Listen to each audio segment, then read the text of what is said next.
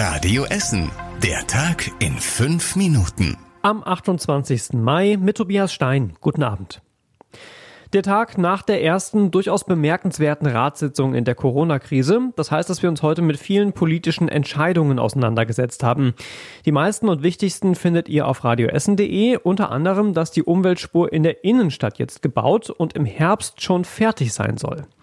Außerdem soll das Krugerbad zum Teil wohl überdacht und für den Ganzjahresbetrieb umgebaut werden. Wie genau soll jetzt ein Experte klären? Und es gab auch eine wichtige Entscheidung für die Gastronomie hier bei uns in der Stadt. Bis Ende des Jahres müssen Cafés und Restaurants für ihre Tische draußen nur halb so viele Gebühren zahlen wie sonst. Einfache Begründung dazu, wenn nur halb so viele Tische draußen besetzt werden dürfen wegen Corona, dann kann die Stadt auch nur die Hälfte der Gebühren verlangen. Am Landgericht in Rüttenscheid hat der Prozess zu einer spektakulären Massenschlägerei am Rande des Weihnachtsmarktes begonnen. Letzten Dezember hatten sich mehr als 20 Menschen vor einem syrischen Lokal am Salzmarkt geschlagen, quasi in Rufweite zum Weihnachtsmarkt auf dem Kennedyplatz. Der 21-jährige Angeklagte war mit seinem Vater in das syrische Lokal gegangen und mit anderen Gästen in Streit um freie Plätze an einem Tisch geraten. Das eskalierte so schnell, dass kurze Zeit später der Angeklagte ein Messer gezogen und einen anderen Mann in den Bauch gestochen haben soll. Außerdem soll er versucht haben, nochmal in das Lokal am Salzmarkt einzudringen und dabei nochmal zugestochen haben. Erst als mehrere Streifenwagen anrückten, beruhigte sich die Lage damals wieder. Der Angeklagte muss sich jetzt wegen versuchten Totschlags verantworten. Ein Urteil soll es Ende Juni geben. Wer auf radioessen.de unsere Grafik zum Stand der Corona-Zahlen verfolgt, der hat sich wahrscheinlich heute ein bisschen erschrocken, denn von gestern auf heute gibt es da einen deutlichen Anstieg der Corona-Toten. Das liegt allerdings daran, dass vier Corona-Tote aus April heute nachgebucht wurden. Sie waren wegen eines technischen Fehlers und fehlender Absprachen erst nicht übertragen worden. Die Stadt hat das dann heute nachgeholt. Dazu kam gestern Abend noch ein aktueller Todesfall, sodass der Anstieg zurzeit deutlich dramatischer aussieht, als er wirklich ist. Wer unsere Grafik noch nicht kennt, dem kann ich sie hier nochmal empfehlen.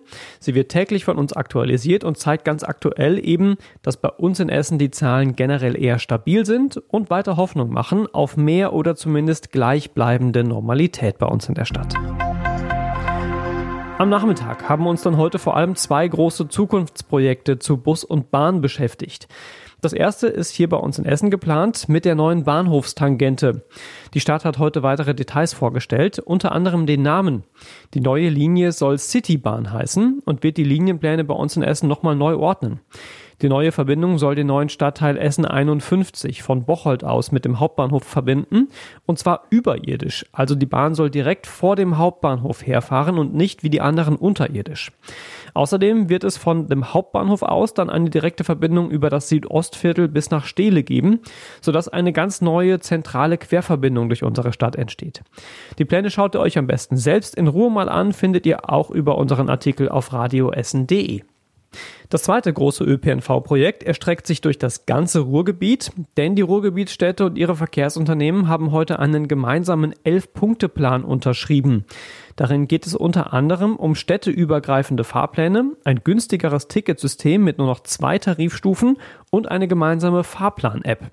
Für Oberbürgermeister Thomas Kufen wird das auch höchste Zeit, hat er uns gesagt. Der beste Zeitpunkt wäre vor ein paar Jahren gewesen, jetzt ist der zweitbeste. Wir machen es jetzt.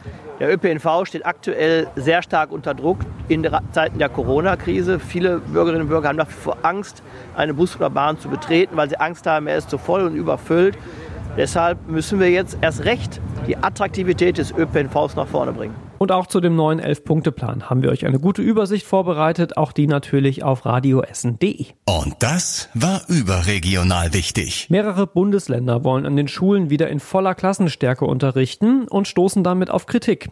Die Gewerkschaft Erziehung und Wissenschaft sagt zum Beispiel, je größer die Lerngruppen wieder werden, desto größer sei auch die Gefahr für die Gesundheit der oft schon älteren Lehrer. Kritik gab es auch für das 750 Milliarden Paket der EU-Kommission zur Bekämpfung der Corona-Folgen.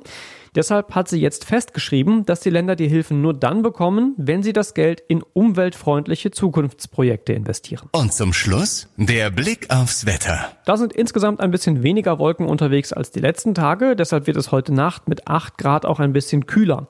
Morgen dann aber wieder ähnlich wie heute, sonnig und trocken bei bis zu 23 Grad.